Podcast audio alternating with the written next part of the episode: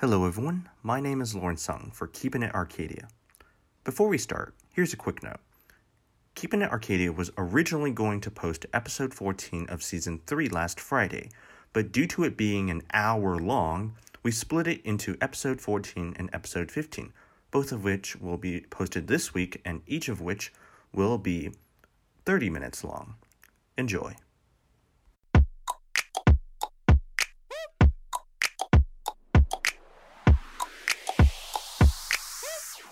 Apaches! Thank you for tuning in to the 14th episode of Season 3 of the Keeping It Arcadia podcast, brought to you by the students in Arcadia High School's Digital Communications Internship, or DCF for short. My name is Layla Nunez, and I am your host for today. This week's episode is all about being online.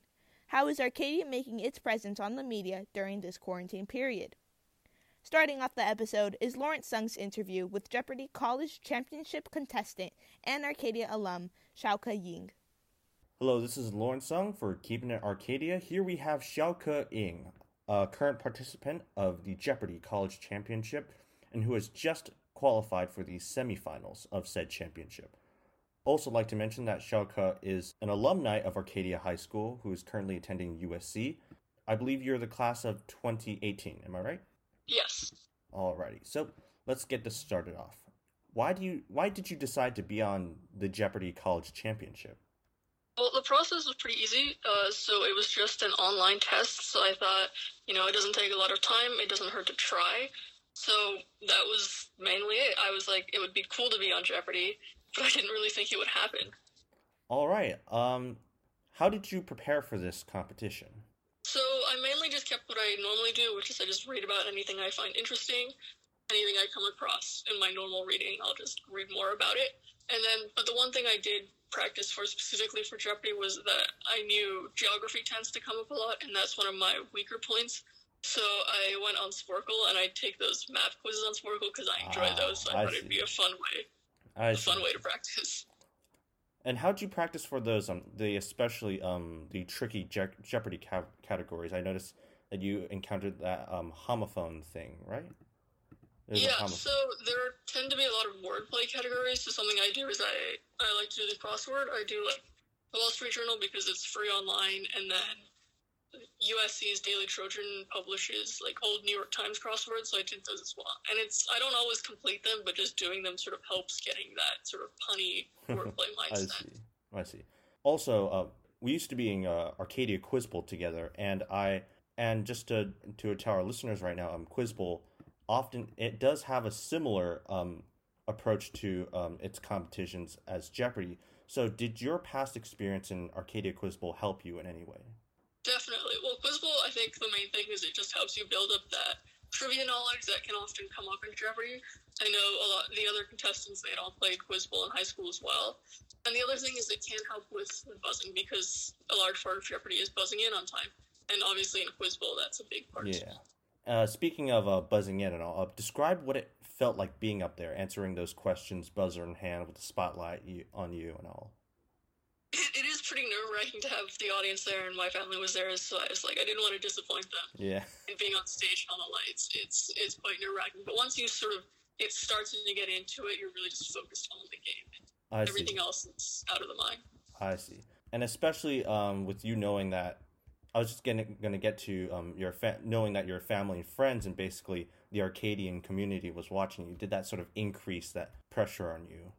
Definitely, it was a. You get a lot of messages that are like, "Oh, I hope you win," and it's like, "Oh well, if I don't win, you know."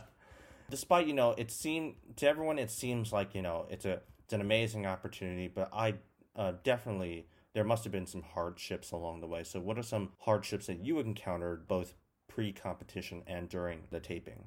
Um, I think pre a lot of it is it wasn't as hard for me because for me the in person audition was relatively close. I was in LA and it was in Culver City, but I know a lot of people traveled far. So there were at my audition there were some people from Canada and they'd flown in just for this. So it was like a lot because you might not make it even. So that seemed like a lot to go through. But then during the actual taping, I think the biggest thing is for the quarterfinals, we're not allowed to watch the rounds that come before ours because it might affect how we bet. And so we're just stuck in the green room basically the entire day. We're not allowed to go out without Wow. anyone accompanying us. So that was honestly like by the end of the day, it was like we were just kind of sick of being stuck in the room. Definitely. And what was it like? Because I, I did I did see one of your Facebook posts. You did uh, post a picture of you and Alex Trebek. Um, what was it like meeting such a big celebrity who's been really famous throughout all these decades? yeah, it was it was kind of just surreal to be like this is a celebrity and now I'm standing right next to him. So it was it was pretty nice because during commercial breaks he takes questions from the audience, and so it was nice to see the side that you don't normally see on the show because on the show he's just focused on Yeah, giving moderating. the clues and things like that. Uh, what what would you say differs during his you know um I guess you could say behind the scene personality? Is he more like chatty, conversational? I think it's very similar on the show. He tends to joke around with the contestants when they do their stories and things like that, and he's very much like that when he answers the questions. He'll he, he has his own stories to tell that are sometimes pretty funny. But yeah, he's still that same kind of jokey, fun I see. personality. Speaking of stories, uh, let me follow up with that because when he was introducing you, he mentioned the, your Great Wall of China story. I was wondering, um, do they determine these beforehand, or is it something that he um, impromptu sort of brings up? So beforehand, we actually give them. They ask for about five stories that you would want to talk about, fun, embarrassing, anything like that, and then they'll take from those five three and they'll put on a card. And so before you go on stage, they'll make sure, hey, this is the story you want to talk about, and then so you have an idea of what he's going to talk about. You're not just totally like surprised. I see, I see. So during competition, you know, um, like as for the people watching Jeopardy from home on the TV, we get that opportunity to see the questions, and then the camera switches to you know, um, you guys answering. But actually being there and answering those questions, how does the gameplay go? Well, I think a big difference is that when you're watching on TV, it shows the clue and it takes up the whole screen. But when you're there, the clue just stays in its box; it doesn't get any bigger. And as someone who like my eyesight's not great, and I wore contacts, but it was still uh, almost a little bit of a struggle. So that was a big thing where I was like, "Oh, I'm gonna have to squint to look at these clues." yeah. And, then- yeah. The other thing is, there's you can only start buzzing in once Alex has finished speaking, but there's it's not just when he's done speaking. There's these lights that go on when he's done, and so you have to wait for the lights to go on before you can buzz in. I see. And um, briefly explain uh, what happened post competition. Uh, there was like a little party afterwards for all of us, the contestants. It was nice. We finally got to like see each other all together and talk with our family and things like that. All of us contestants have become really close, so we hung out together afterwards as well. Got, like Nice. dinner, Nice. things like that. And so, um, after I watched your um quarterfinal performance, it seemed like you were eliminated, seeing that you didn't win the game. But it turns out that you got to semifinals. Explain how that happened and how Jeopardy determines uh who progresses and who gets eliminated. So for the three semifinal matches, they need nine contestants. And that's one each from the winners of each game. That's five, and then the remaining four are the people who have the highest totals but didn't win. And so I happen to have the fourth highest total of those who didn't win, and that got me a wild card into it. I see. Well, that's fortunate. Yeah. If you could describe your um entire experience in one word, what would it be? Uh, maybe friendship. I think because such a large part of it has been becoming friends with the other people, and we're still really close friends, even though we only saw each other in person for two days. Ah, I see. I see. Do you feel like your Jeopardy experience was worthwhile? Definitely, it's it's definitely once in a lifetime experience. You know, Yeah. being on set and having something that you know millions of people are watching on TV and meeting these Yeah. people. It's it's been it was amazing. Yeah, of course. It, it must have it must have felt like that. Just a quick question: um, Did they like do your makeup or anything? Did they like prepare you and then you go out? Yep, everyone everyone goes into makeup before. Oh, I see. Finally, would you do it again? And would you recommend this experience to um, others? Yeah, I would 100% do it again and recommend it, especially if it's like the college tournament because we're all together. It's a great experience. I know like normal Jeopardy might be a little different because you don't know how far you're going to go. Yeah. But definitely it's so unique and it was such a fun experience that I would recommend it to anyone. All right. Thank you so much, Xiaoke, for being on with us. Um, from all of us in Arcadia, and speaking on behalf of them, I think so proud of you. We're so proud of um, your accomplishments. You know, having a fellow Arcadian on national television. We hope your semifinal performance goes well tomorrow, since we're speaking on Tuesday, April fourteenth. Um, and we hope that you make it to finals and win. Thank you. Next, Claire Lee interviews Arcadia High School student Amir Malik about his Michael Jackson inspired YouTube channel. So, hello, my name is Claire, and today I will be interviewing a fellow AHS student who is known for his Michael Jackson impersonations on YouTube. So, would you like to inter- introduce yourself first? Uh, hi, I'm Amir Malik, and I make videos on the internet. So, what first inspired you to mimic Michael Jackson? Um, well, I guess I'd have to say that because of how different Michael dances, especially to, well, when you compare it to dancers of today, of course, some dancers are inspired by him, but the overall style is a lot more different than what he would do back in his day. Is there something in particularly that you found appealing about Michael Jackson's dancing? I think I found it appealing that Michael had a philosophy that when you're making up a dance or you're making something, it should be able to be um, enjoyed by everyone. And that's how I look at dancing because of Michael. I define really good dancing as something that looks amazing and it looks cool, but it's something that with enough practice anybody could do. That's really interesting. How long have you been a fan of Michael Jackson? Uh, well, that I've been a fan for actually a very long time. When I was younger, I guess my dad had me listen to more of his music, and I guess I was hooked there. But I remember it being shortly after his death in 2009. Oh, so it was that moment when you really realized you loved his dancing and everything. Well, yeah, actually, I'd say that I didn't start impersonating until about a year ago, music has always been with me from that point and before that. So your his dances are all really complicated. So how exactly do you learn his routines?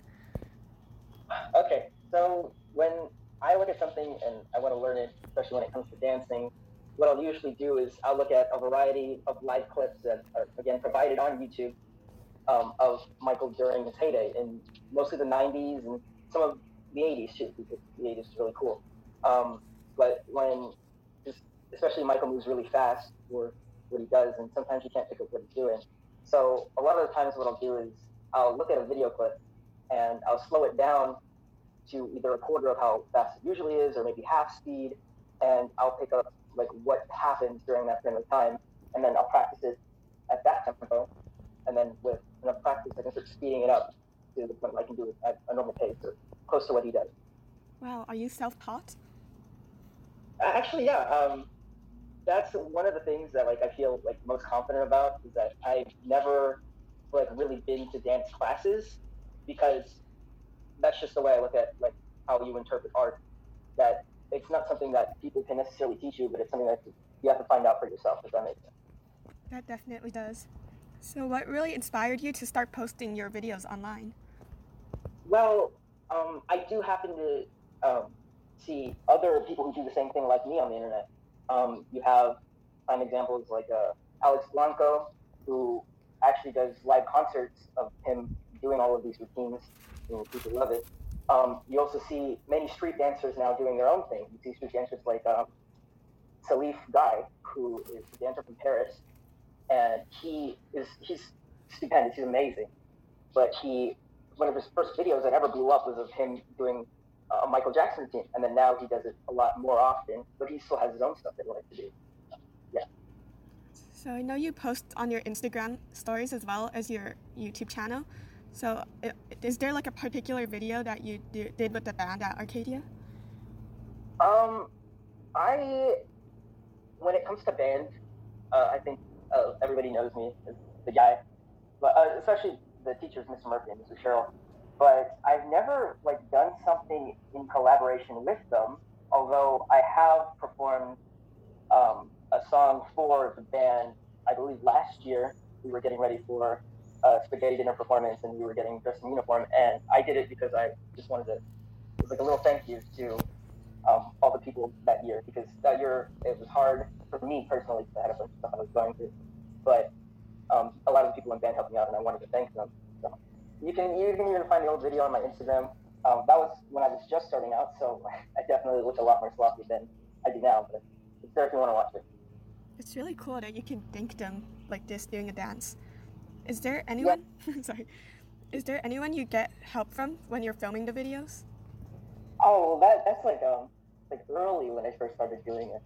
Um, when I first started making videos, I had the original like idea to recreate music videos instead of live uh, uncut performances like I do now. I mainly do the uncut performances because they're a lot easier to edit and they take a lot less time. But before, I would have uh, I'd have my friends helping me out. I believe in like the first two videos, you could see uh, my friends are dancing with me in the video. Uh, Kevin Jong and Jeffrey Yang, if you know them, they were helping me out. And also for those first two videos, I had people holding the camera for me. That's why the camera's a little bit shaky sometimes. Um, I'd have my cousin help me hold the camera, and sometimes I'd also have my friend Yuki Sun, who's also a student at AHS, hold the camera for me. But that's at least where collaboration with people in the production and making videos stopped. Because after a while, it was a lot harder to teach all these people the routine, put everything together and have everyone together at the same time. So I started doing things by myself. That was when I also especially bought a tripod so I could hold the camera without anybody actually being there. I could do everything by myself. And um, I edit all my videos by myself anyway. So that's kind of how I am now. It's pretty cool that you can manage all this on your own because usually with dancing videos and everything, there's a whole production team. So yeah, that's what I think. Like, like people like how I am now. Because I'm still at the very beginning of where I am. It's usually people start, you know, by themselves, and, and then they start building up like groups. Yeah, it's an interesting stuff. Sorry, there's a helicopter flying over me right now. It's really loud. No, no, it's, it's okay. Okay. So obviously the world has been really impacted right now by COVID-19. So has your video filming been affected at all right now? Actually, yes, very much. Um, I actually talked about this, the effects of COVID-19 on the channel on my latest video where I explained that because I can't go outside anymore, I don't want to make videos about songs like what I usually do because I feel like like one of the reasons why like these songs like mean so much and everything is because like when you have a project and you associate it with like a visual style or something, there should always be something that gives it more pop. That's why so many of Michael's music videos are so influential and they're so popular, and that's why I think some of the songs are popular too. Like I personally feel that the Thriller music video, uh, casted in 1982, wouldn't have been as popular if it didn't have the music video. Everybody knows about the dancing zombies and the red jacket and everything, you know. So that's why for now I don't want to do videos of me dancing to specific themes, Maybe later on, but I just don't feel comfortable dancing in my apartment, especially because I live in a very small apartment and I don't have a lot of room to move around. So instead, I decided to make content where it's showing a little bit more of like myself instead of me impersonating Michael. It's showing like what like behind the scenes of what's going on. Yeah, that makes sense. So, do you have any future plans for any projects or anything else? Um, as soon as COVID, as soon as this COVID nineteen stuff ends, I do definitely plan to make uh, a bunch more content. I don't. I I feel that I should say this, but it's like one of like my dreams before graduating AHS to at least perform for the school at some point. It doesn't matter when or how, just that I get to do it. And it's always been in the back of my mind. And I, all the people I've talked to, they said, yeah, you can do it. Just start asking people. But I don't know who to ask. So I kind of, it's kind of on the back burner for now. I don't know if it going to happen. That's just like one of my like biggest projects, I guess, right now. I think that would be really cool. And I think a lot of people would enjoy that. Also, do you have any favorite videos you've made so far? Um, I definitely say that one of my favorite videos is has been I have I have two really fun actually three. They were the first two videos I made on the channel, which was the Beat It music video recreation, and then the Way You Make Me Feel is another song that I did for Valentine's Day. Um, those were really fun because it's it was a time I got to record with my friends and and I feel that like the reason why I enjoy doing this is because of my friends and everything and all the support I get. So I think without them, the process of making content and thinking of new ideas to do things with is fun.